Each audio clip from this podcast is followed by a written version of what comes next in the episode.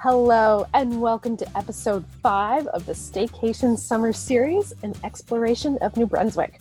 I'm Jenna Morton. And I'm Tosh Taylor. Each week this summer, we're inviting a new guest to show and share their love for this province. And we have been joined by some of the best local ambassadors from Sussex to Miramichi to Bathurst, Saint John, and now today we have a fantastic guest with us to share another bit about their community. We are going to head to one of New Brunswick's most incredible destinations, Campobello Island, with our virtual guide, Stephanie Anthony, one of the founders of the island's Sea Glass Festival. Welcome to the Pickle Planet Staycation Summer Series. Thank you so much. Thanks for joining us. We're really excited about this. sea glass is, as you can see here, my passion. I filled my house, so I had to expand you had to do something to show it off, obviously. Yeah. get other uh, people down here to get some of that sea glass so I don't have to haul all of it home. Not a bad idea. so, Stephanie, why don't we start things off with a little bit of a geography lesson? Where exactly is Campobello Island and what's it like to live there? We're one of the little sister islands, Deer Island, Grand Manan, and Campobello, and uh, we're the one that's connected by bridge to Lubec, Maine. So we have an international bridge and an international park featuring the Roosevelt Cottage. And uh, so it's a little bit unique in that we, you know, especially during these times where our bridge and border made things a little more difficult, but it's a very small fishing community. We've got, you know, just scenery and beaches galore and just it's a beautiful place to grow up. And a bunch of sea glass too, obviously. A bunch of sea glass there are so many different kinds of beaches. Like if you're craving, like you want to do some rocking or some mudlarking or some little fine, smooth gems, you just pick which corner of the island you're going to. It's so fantastic. And I've been following along on Instagram, the Sea Glass Festival account. Thank you. And the finds that you share. Oh my goodness. It's just like constantly just amazes me the pieces that wash ashore there. And I started beachcombing, well, a little bit in my teens, but more in my early 20s. And mid 40s now, I'm finding better pieces now than when I started 20 some years ago. So it, it kind of, it doesn't get old, it gets more exciting as I get older. Do you think that's when, like, because you're learning more about it, so you you start to learn like what is the you know kind of like the rare ones and what have you mm-hmm. i know my daughter found uh, some old pieces of pottery and that's where i'm like oh I like like the broken dishes and stuff, right? Like, because yes. to me, I'm like, oh, that must mean a shipwreck. mm-hmm. A shipwreck, or around here, I think um, people just, you know, threw their garbage off the wharves when they broke a dish, off it went. And when I pick up a piece of that old pottery, like you say, I think, you know, I wonder whose place setting this was, because around here, it's entirely possible it was one of my ancestors' place settings that they threw off the wharf when, you know, dad broke it by mistake or something. So, or maybe it was Eleanor Roosevelt's. That is that's that's one of the the key parts of Campobello Island that I think most people know about at least. Can you tell us a little bit more about the connection with Roosevelt? He started coming here when he was just a really young boy. Um, his family owned a cottage here, and they just were part of that um, Boston and New York society that came for the whole summer. They brought, you know, trunks and they came by train or ship and they brought, you know, help with them and, and the whole family. And then the dads kind of came up on the odd weekend when they could get away from the office kind of thing. And and Franklin Roosevelt just loved the island so much that he continued the tradition of staying on and brought his family here. And then they donated the buildings, you know, that were all part of that. There's, you know, a number of buildings just perfectly preserved um, and made it into a park that we can all see and enjoy and and nature trails and the whole nine yards there that's really cool it's such a it's such a neat story for you know this little island in new brunswick which is amazing and i know a lot of people probably because you have the bridge to the states a lot of people i mm. think are thinking that it's actually an american island but it's not I also have heard that a lot, a lot of, of American do. think it's think it's theirs too. yes, and the park is absolutely international, but we are still in Canada. We have workers from both sides of the bridge that work there. And of course, you know, we're all families here on both sides of the bridge. We've intermarried and things over the years and relied on one another. We share, you know, if our fire department needs help and we're back and forth and stuff like that a lot. So it, it is kind of like being an international island, but nope, it's Canada, as we've found out, you know, definitively lately. yeah, 100%. What are some other things that draw people to the island? I think a lot of um, whale watching, bird watching, stuff like that. It's the, it's the natural stuff here. People aren't coming for, you know, neon signs and attractions and rides, that's for sure. But that being said, kids have an amazing time here. You know, there's a wonderful provincial park and campground that's attached to one, the biggest beach on the island. And, you know, things like that, they're, that's what's drawing people here. Just the ferry ride alone getting here. You know, you might see whales or seals and you're going by a huge whirlpool that's famous. And, you know, it's just an adventure even getting here, let alone once you get here. For anyone who hasn't been there before, can you tell us a little bit about that journey? What does it take to get to Campobello Island this summer? It's not simple, that's for sure. it kind of makes it more worthwhile. Um, that you know unless you have a reason to be coming through the bridge that's not an option right now so the ferry is the option and it really is the best option coming from canada um, you pick up a ferry a different ferry from mainland and get to deer island and then you drive across deer island and get to the other end and take a smaller ferry to get to campobello. And you know it's it's not quick and it's not simple but it's it's a beautiful drive it's a beautiful ride. And you know they let you off right at the beach where there's sea glass so. I mean really can you go wrong with that? You can't go wrong. How long are the ferry rides? They're you know less than a half an hour each okay just yeah. just about there right around there. It's not long. And it's you know on nice days it's a beautiful trip. We had some you know mainland errands to do last week and we went up and we picked the best day weather-wise to do it and it was just flat calm and you know sunshine and birds and you can see that there's a big cruise ship docking at eastport right now so that's kind of a, a new tourist draw for us a new sight to see. Perfect. Okay so um, what hidden gems are there to explore? Like i know that obviously you're big into sea glass which beach is your favorite or do you want to give up that secret? Because i know that beach glass combers don't like to share. I do have a few favorite um, of course uh, some of the favorites are ones that are easily accessed by the public. You kind of have to live here to get it or have a boat. A lot of my sea glassing i have to take a boat to do to get to other beaches. And uh, but that being said pollock cove they have um, a restaurant cottages right there. Um, it's one of the an easy access beach with a lot of good sea glass, and a lot of the tourists, you know, they find that readily because it's just at their doorstep when they're staying at Pollock Cove Cottages and are eating at the restaurant right down there. Really nice spot. Sunsets, whales, sea glass, all in one spot. It's like a dream. I'm sold. Yeah. Not in the winter. Although it is nice and quiet. Oh my gosh, I can imagine. Yeah, we did our best beach combing this year in March and April.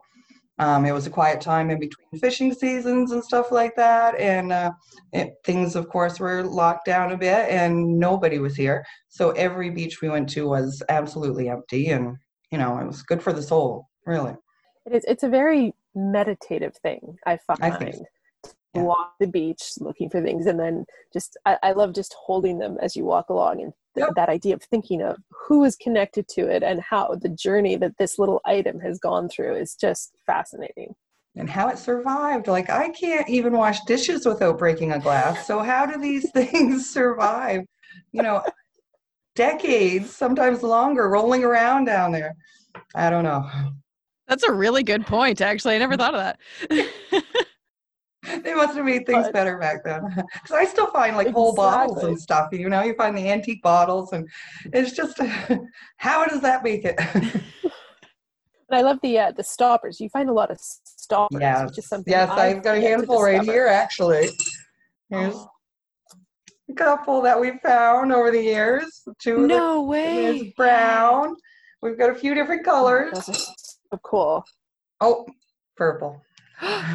That one's a little bit purple compared to the others. Oh. And these, like you say, they were just stoppers for glass bottles. You know, before they had corks and before we had screw off tops. Um, this is how people kept their liquids from getting out, or maybe the fizz from getting out on certain bottles too. And they just threw them. I'm guessing because I find them all the time. Unreal. So yeah.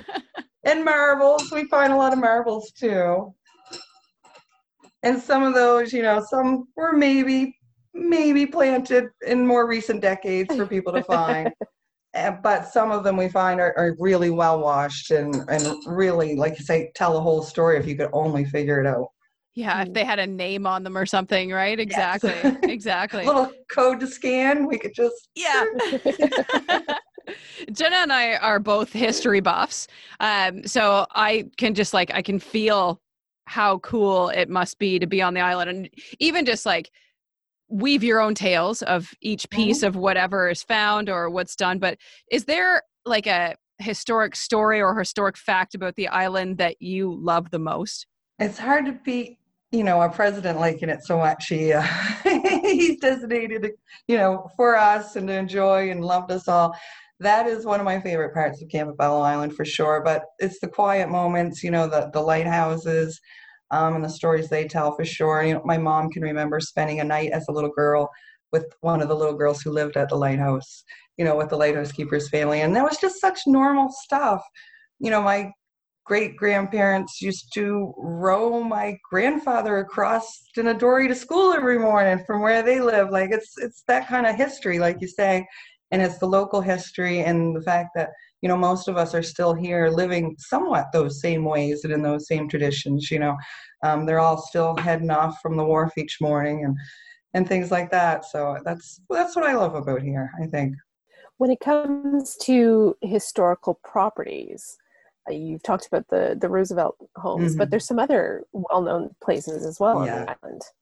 You got the Owen House, which is just a great, charming gem of a place. It's um, just a small portion, although it's huge, of what was originally the Owen homestead and hotel that they had here on the island. They were some of the original settlers and owners of the island, the Owens, over from England, and um, there's a lot of history there, and that's in the kind of the Welch Pool area um, with our historic library that was built in 1898 um, fundraised by some local women who started it in the corner of their living room and and they were determined to have a library building and they got it and uh, you know stuff like there's a lot of history a lot of buildings st anne's church is just a gorgeous piece of architecture on campobello it's, it just amazes me every time i walk in Okay, so let's break it down. If someone's coming to visit you, where where are you taking them to eat? Where are you taking them to spend the night?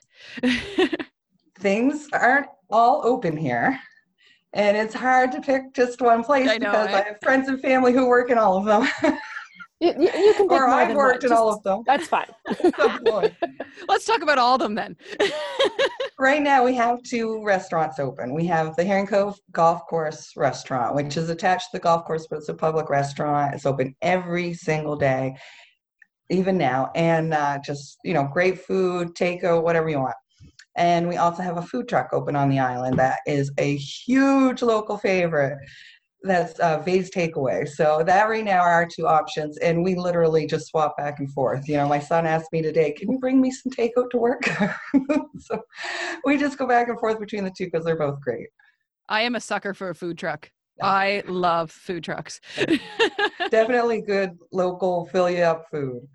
For places to stay, we've got both motels open right now, and we have, oh, I would say probably half a dozen or more charming little cottages, Airbnb spots, stuff like that. Um, the Owen House is not going to be open this summer. That's a bed and breakfast.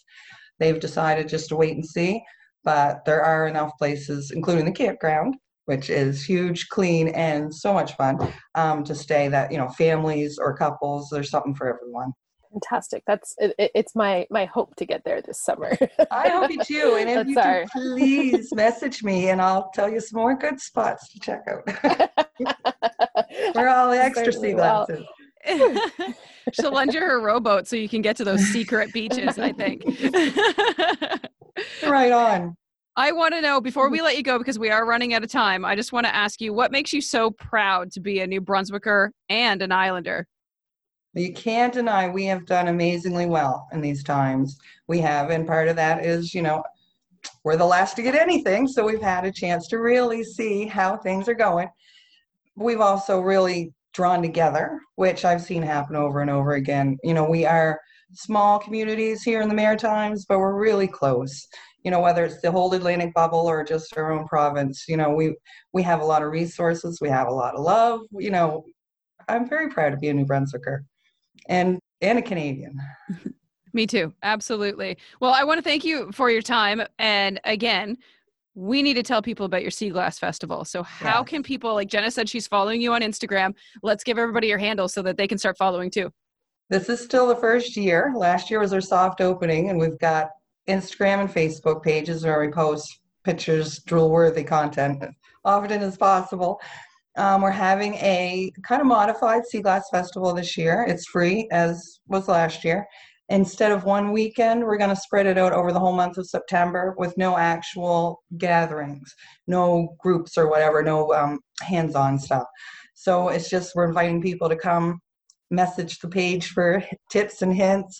We're going to put out a map for the whole month of September with some uh, special spots, and we're we're just going to make a, a big, long, extended party out of it. Nothing wrong with that. No. no, I love it. and if anyone does come to the island, you know, during that month of September or before, they are absolutely welcome and free to message us with any questions, you know, where to find or how to get into different places. We're, we're happy to help. Fantastic. It's a you can feel the the warm, welcoming vibe already, which you don't always get from an island community. We try really I hard. say that as one who grew up on an island. Yeah. Which island did you grow up on? I, I grew up in Cape Breton Island, on Boularderie Okay, Island yeah. within Cape Breton Island. So you're back there.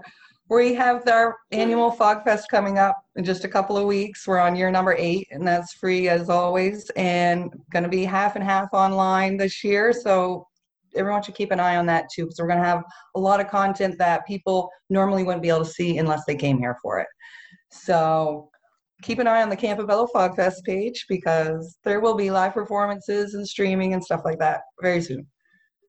Well, I'm excited to get over there. I think Jenna's probably going to beat me over there because they're already making their plans. But I, I have the rest of my life to discover this province, and I am right. super excited to make that a part of it. So, uh, again, Stephanie, thank you so much for spending your time with us today, teaching us about your beautiful island, how to get there, and the fact that it is definitely a Canadian island. It's definitely worth the hassle. Campobello, worth the hassle. Your theme. That's a Yeah, great tagline. slogan. That's fantastic. Thanks again.